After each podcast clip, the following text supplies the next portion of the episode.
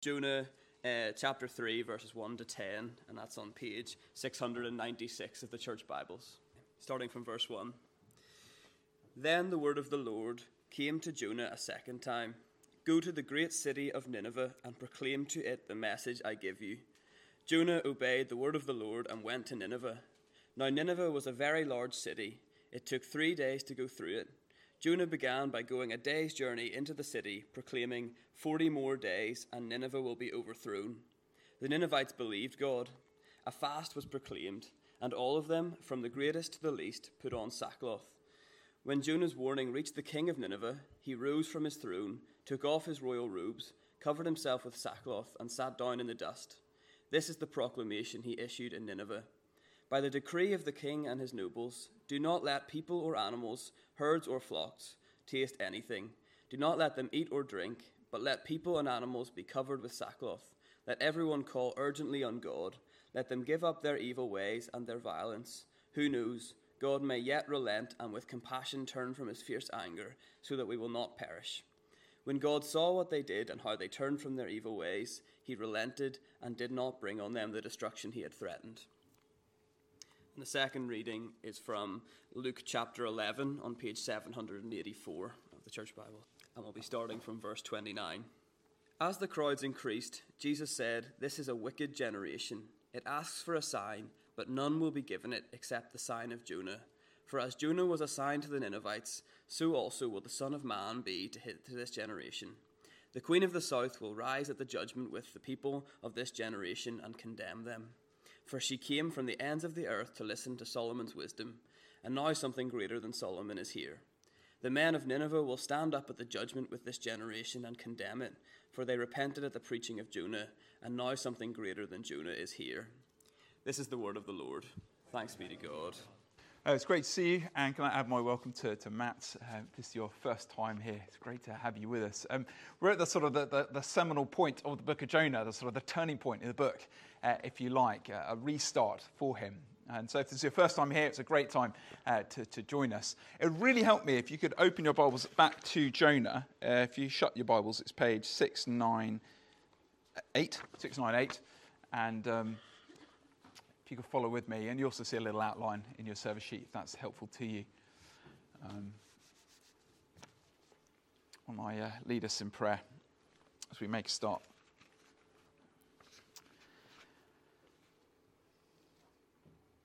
Father God, we praise you for uh, the weather. we praise you, Lord, that even though it's uh, completely unreliable, uh, we thank you that you are reliable. Uh, you are dependable. You are trustworthy. And I pray, Lord, that in this uh, comical account we're going to read now, we will nonetheless see you more clearly, uh, depend on you all the more. And above, above all, see the Lord Jesus Christ and see his worth, his value, his love for us as a church, as individuals, as a city. Father, I pray that you would move us to obey you. In Jesus' name, amen. So recently, um, Hannah and I have been asking ourselves, how can we get our kids to obey us?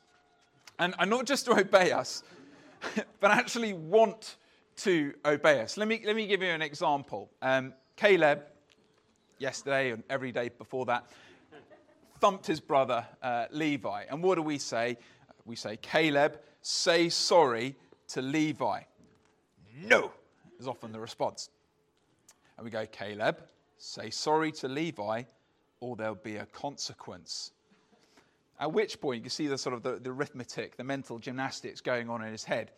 And, and, and so, so comes forth an apology, which is so laced with sarcasm and if accompanied by a face with, with, utter vitriol that it leaves no doubt that Caleb isn't really sorry. Sorry! Or something like that. You see, he has obeyed us, but he's not really obeyed us, has he?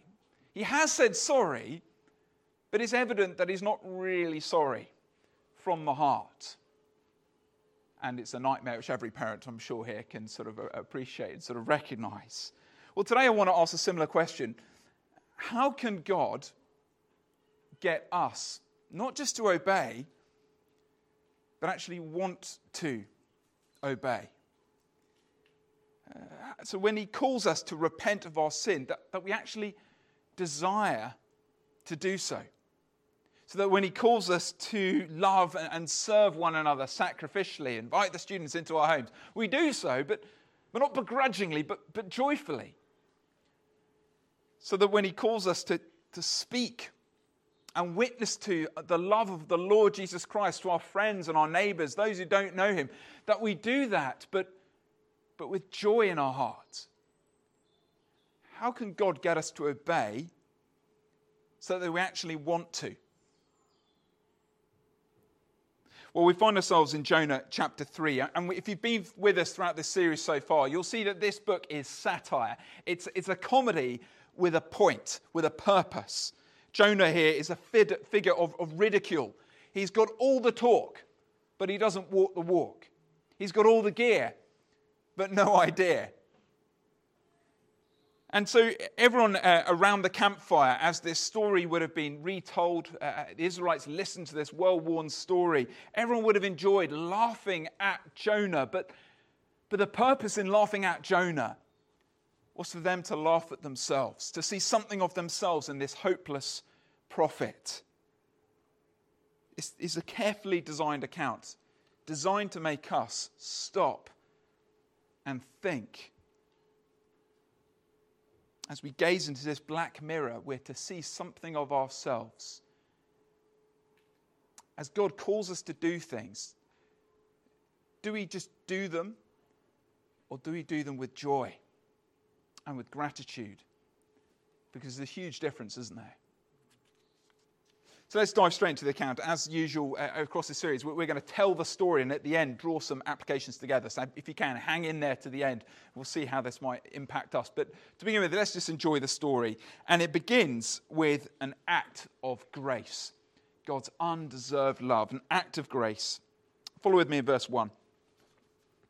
Then the word of the Lord came to Jonah a second time Go to the great city of Nineveh and proclaim to it the message I give you.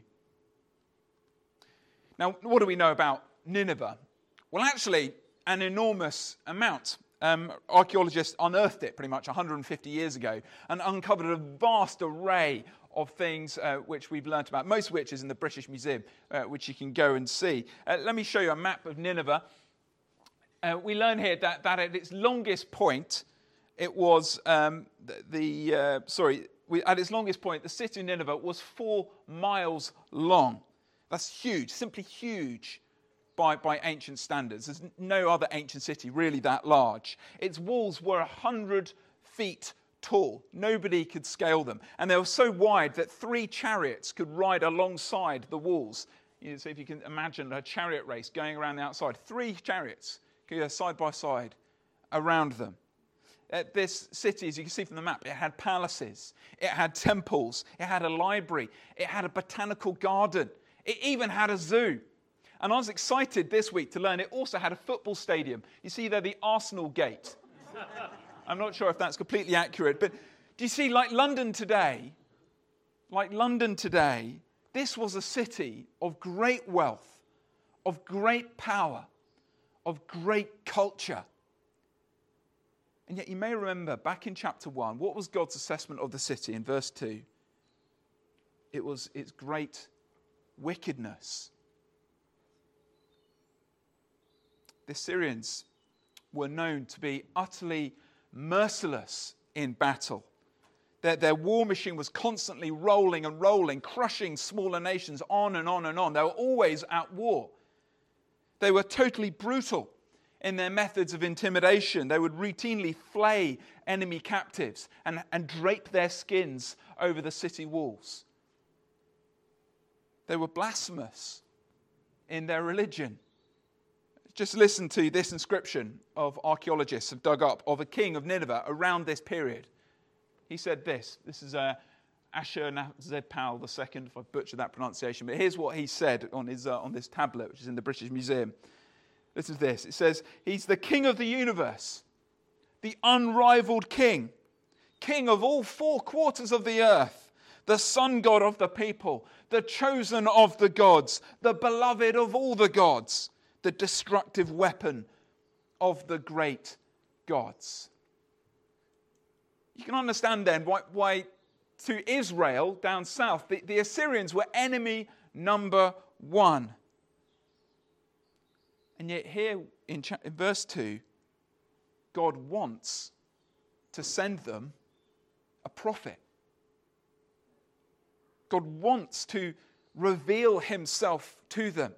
God wants them to, to hear this warning that they might turn back to him. This is not what they deserve. This is an act of divine grace. But these verses are also an act of grace to Jonah. Notice how God's command here in verse 2 is nearly identical to the one he received back in chapter 1. Jonah here is given a second chance, he's given a, a new beginning, he's given a fresh start, which is again is not what he deserves. To, to recount the plot so far, uh, when God said, Go to Nineveh, Jonah ran in the exact opposite direction. He didn't want to go there. Why? Because he thought grace is for him Grace is for his people, the Israelites. It's not for others. It's not for idolaters over there. It's not for the Ninevites over there. So he ran. He would rather die than see enemy number one be saved. Jonah is full of disobedience. And in that, he reflects his people, the Israelites, at this time. What we've seen over chapters 1 and 2 is God patiently working to win Jonah and the Israelites around to his way of thinking. In chapter 1, we saw, well, Jonah saw that he's just as guilty as the pagan sailors. Uh, in chapter 2, we, it was revealed how, how Jonah's in much of need of rescue as, as the pagans around him. There he was, down in the depths, when God reached and brought him back up.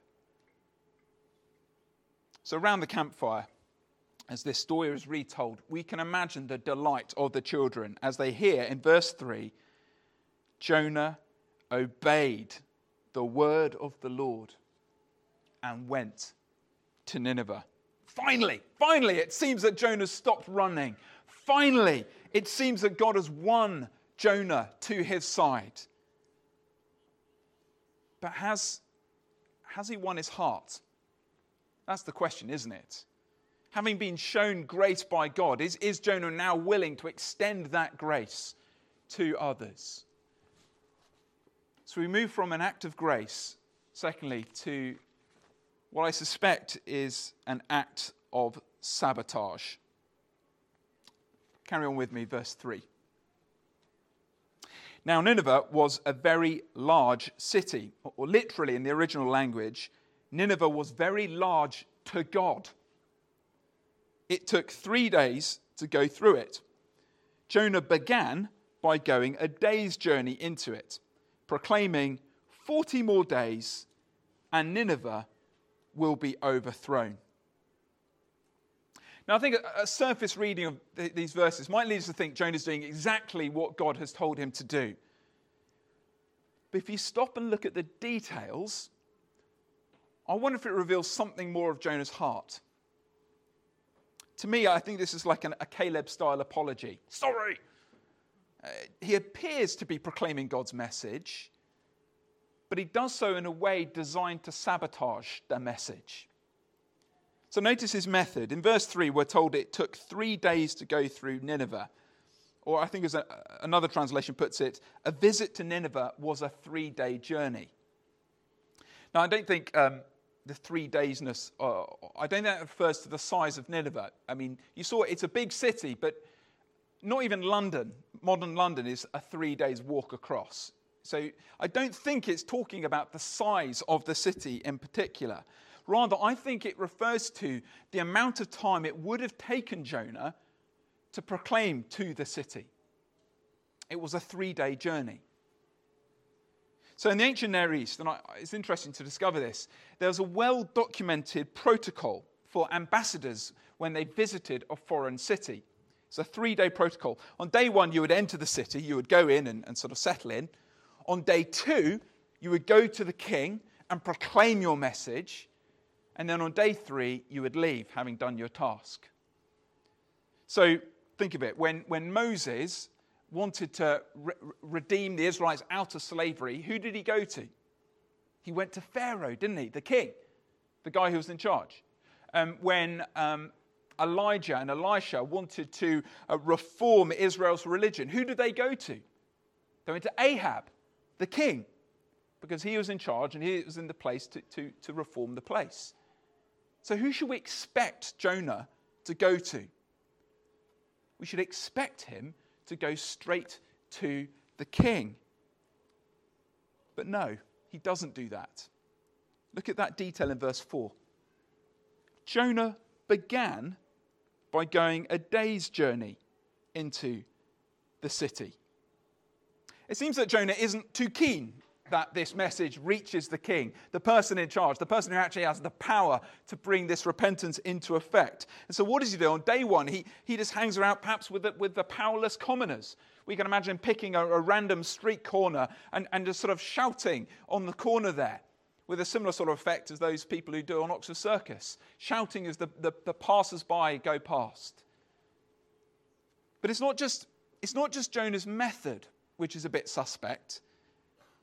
I think his message is somewhat half hearted also. Verse 4 He proclaimed, 40 more days, and Nineveh will be overthrown. Now, compare this very brief, clipped statement to the many eloquent words which he shared in, with us in that poem in chapter 2. We have here a mere five words in the Hebrew, which amount to pretty much a bare threat. There's no mention of God, there's no mention of repentance. There's no possibility of hope if repentance happens. It's just five words. He speaks as though Nineveh's destruction is, is a, pretty much a done deal. It's already a given. Perhaps he hopes they'll be overturned, much like Sodom and Gomorrah earlier on in Genesis. It's, it's fair to say, looking at Jonah's method and his message, it's fair to say Jonah doesn't quite live up to his name. We're told his father's name was, in chapter 1, the son of Amittai, which means son of faithfulness. And again, it, it's supposed to be funny. This is ridiculous. Because in both method and message, Jonah is anything but faithful. Here is an attempted act of sabotage. But remarkably, what follows is an act of repentance. Verse 5 the Ninevites believed God. A fast was proclaimed, and all of them, from greatest to the least, put on sackcloth. Now, this is, this is superb comic irony. Despite Jonah's very best efforts to fail, God ensures his message succeeds. So you can imagine his, his, his street corner proclamations somehow hit the common folk to the heart.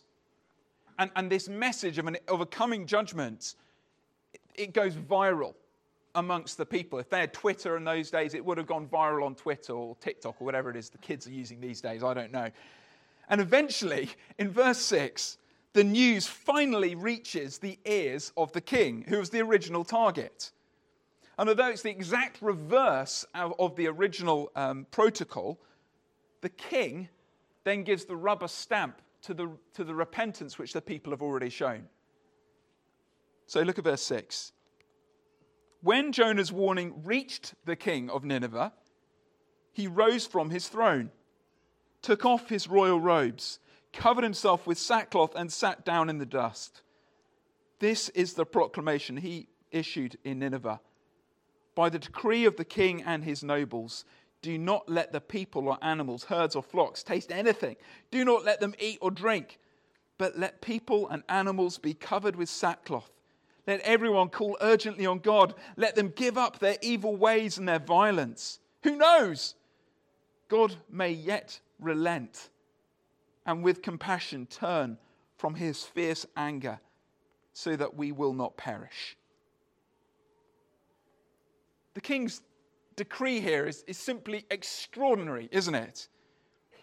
If, if this guy's used to styling himself, as we heard earlier, as the king of the universe, the beloved of the gods, well, here he's actively denying his sovereignty, acknowledging his mortality.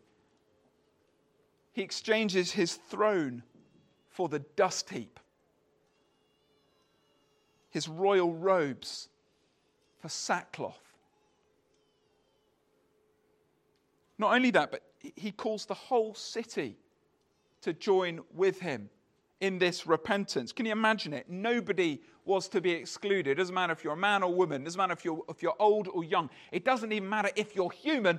The animals, it seems, too, were to be included in this fast. Everyone was called to turn from their violence and towards God. Now, again, you're back at the campfire, you're hearing this story as, this, as it's recounted to you. You're, you're one of those kids. And it, this is comic, isn't it? it? It's almost absurd the extent of this repentance.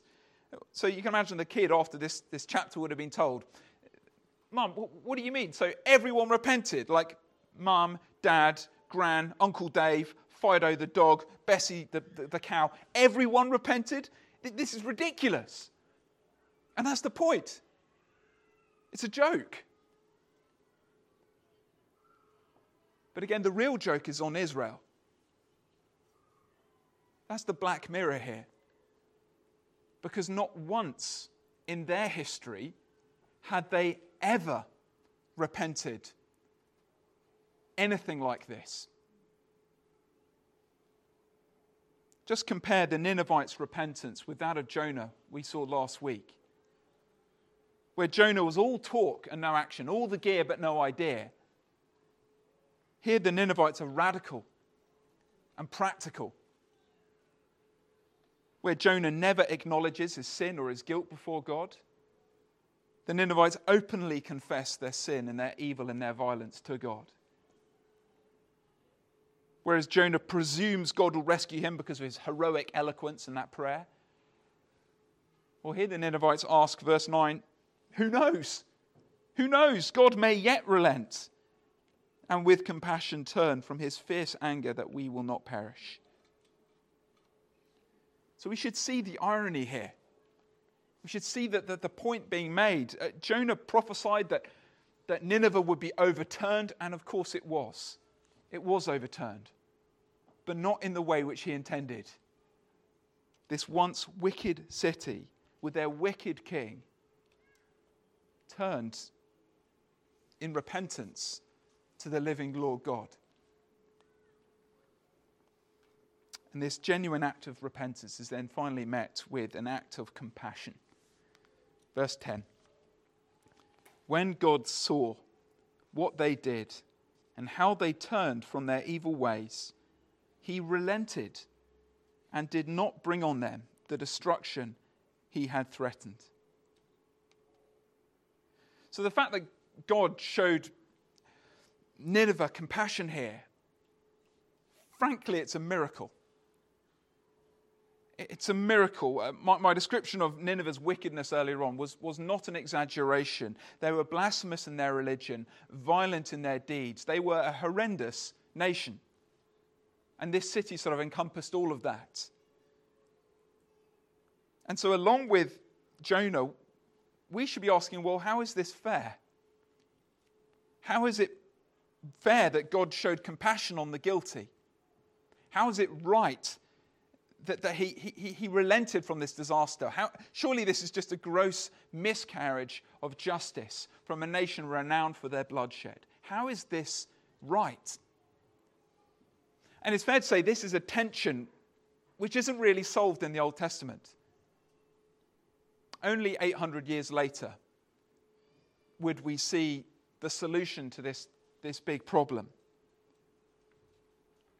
See, unlike the king of Nineveh, the Lord Jesus Christ really could claim those titles which we heard earlier on. He is the king of the universe, he is the unrivaled king, he is the beloved of the Lord. And yet, what did he do? He left his throne and he entered our world he saw the violence and the evil in and amongst us. And what did he do? Well, you may remember the accounts from the crucifixion, how Jesus' royal robe was torn off him and he was stripped naked.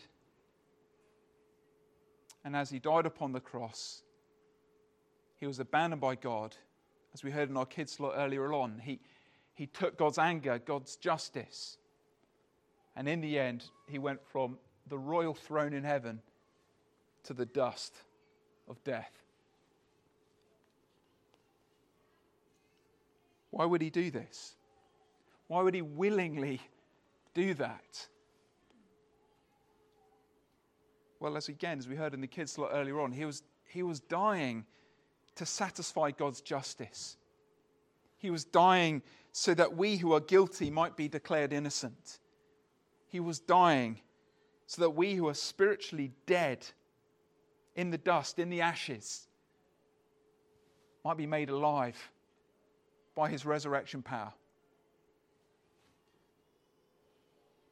How can a God show compassion to a city like Nineveh? Well, we could easily ask, how could God show compassion to me? How could God show compassion to you? It's because of his compassion in the Lord Jesus Christ. We're going to continue the story next week, but as, as we draw things together, I've just got three thoughts for us by way of application. Firstly, we must consider our repentance. I mentioned earlier that not once in Israel's history did they ever repent anything like this. So, th- this chapter was intended and I think designed to embarrass those Israelites gathered around the campfire by laughing at Jonah. They're to laugh at themselves. The Ninevites exposed them and their own half heartedness.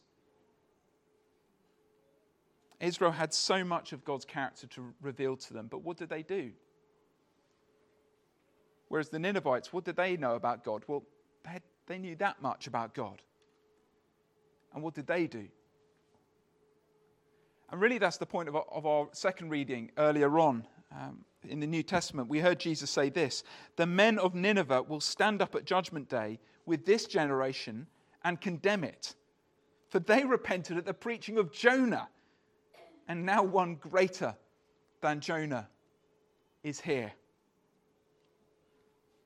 I think it's probably fair to say, probably safe to say, all of us here know more than the people in Nineveh back then.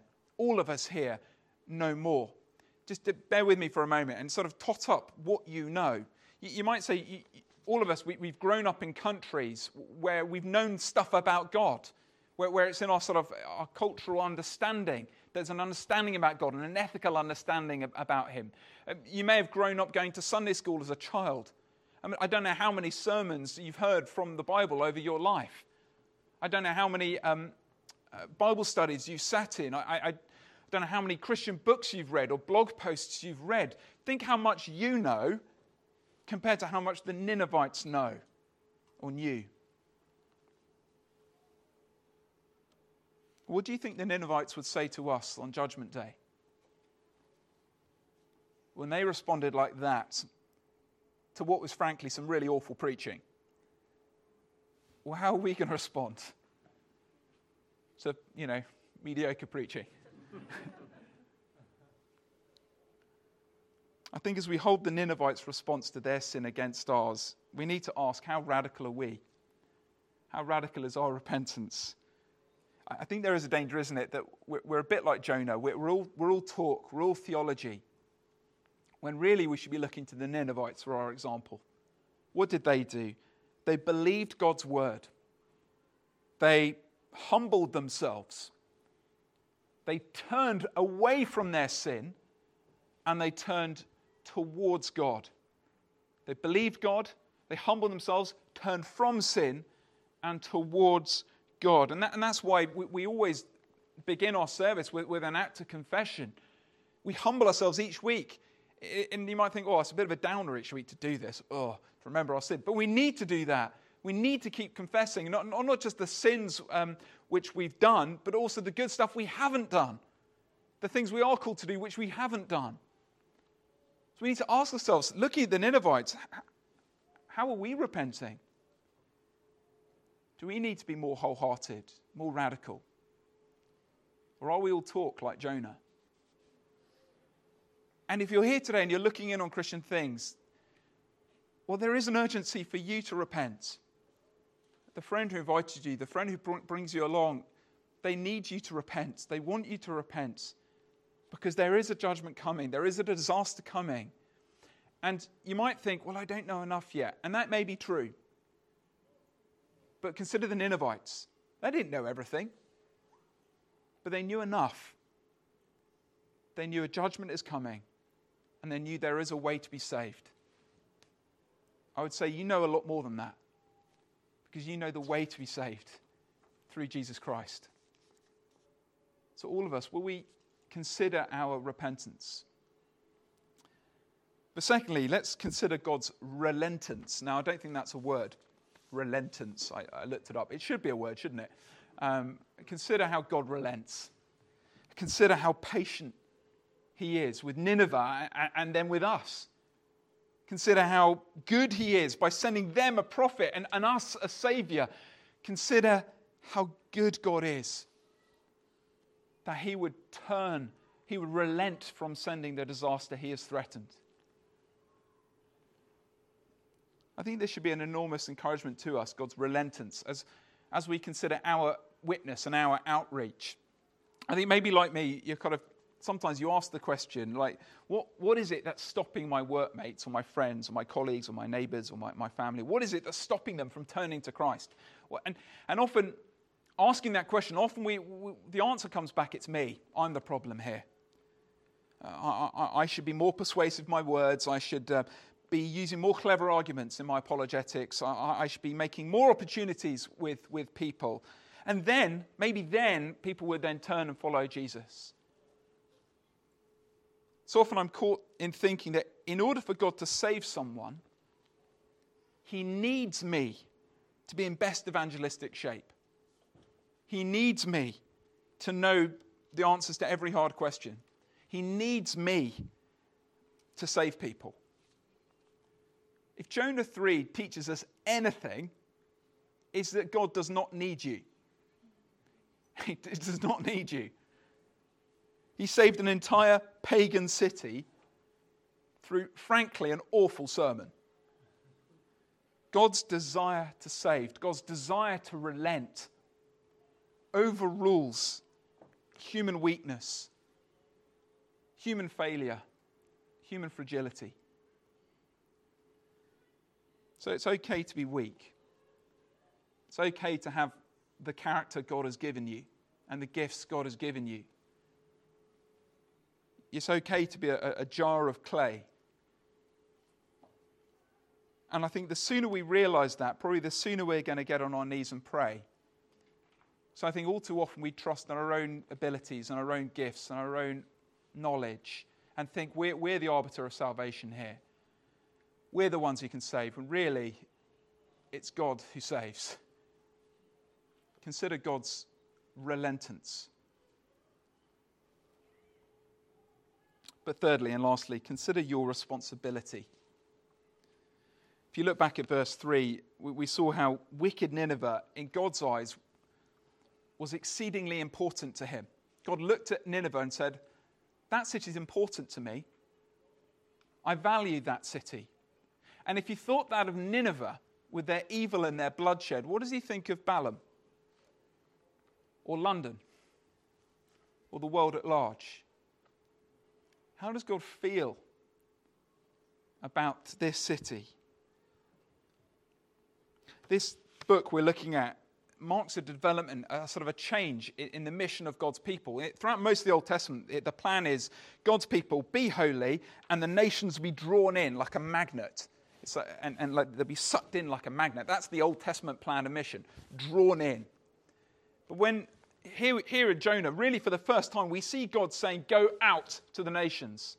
Uh, go out and proclaim the message out there to the nations. And when Jesus comes along in the New Testament, that becomes the norm. Not, not come in, but go out. Jesus says, Matthew 28, go and make disciples. So if we as Christians, if we possess this urgent message of repentance, and we do, if we know about God's relentance, and we do, we have a responsibility to share that. What are we doing with that message? What are you doing with that message? Now, I think there is a danger, isn't there, that we, that particularly as a preacher, that we end up being motivating people by guilt. And everyone feels very guilty about the fact we're not talking about Jesus enough, and we go away feeling very guilty. I don't think that actually makes really good evangelists. That doesn't make people want to share the faith. We end up being like Caleb saying, sorry, sorry. You know, we, we end up doing it, but not really desiring to do it. There's a better way, isn't there? There's a far better motivator than guilt. And we see that in Jonah. Jonah preaches, but he doesn't clearly do it from the heart. There's a better motivation, and that is to consider God's grace to us.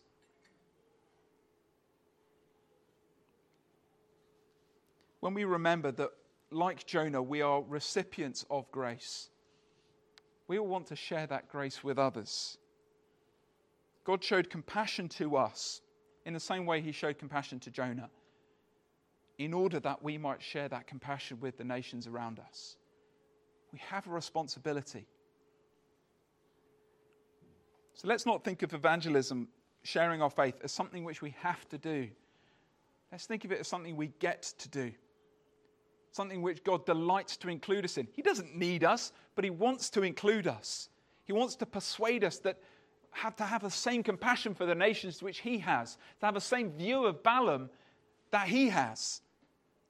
And it's, it's seeing that, seeing that love, seeing that compassion, which will motivate us to, to want to share our lives with people who don't know Jesus, whether that's inviting them into our homes and, and having a meal with them, inviting them to um, Saturday circuits with Simon and Rosie, uh, going on the, the, the, the Balham cycle ride with, with Sean and others, um, inviting them to church week by week. We want to share our lives with people, but more than that, we want to share the good news with people and look for opportunities and pray for opportunities to speak Christ into their lives. It's something we don't have to do, it's something we want to do because we've been shown such compassion. Now, of course, as I've said earlier, some of us show a natural aptitude to this, a natural gifting towards this, and don't compare yourself to them. They're weird. You're normal. Some people are called. Some of us here are, I think, called to be in full time gospel ministry. Some of us are here called to consider the mission field. We do have a responsibility to do that. But think with you and your character, your contacts, your people in your life, you have a responsibility. You know the need to repent. You've seen how God relents. Now live and speak Christ to them. Let's pray towards that end.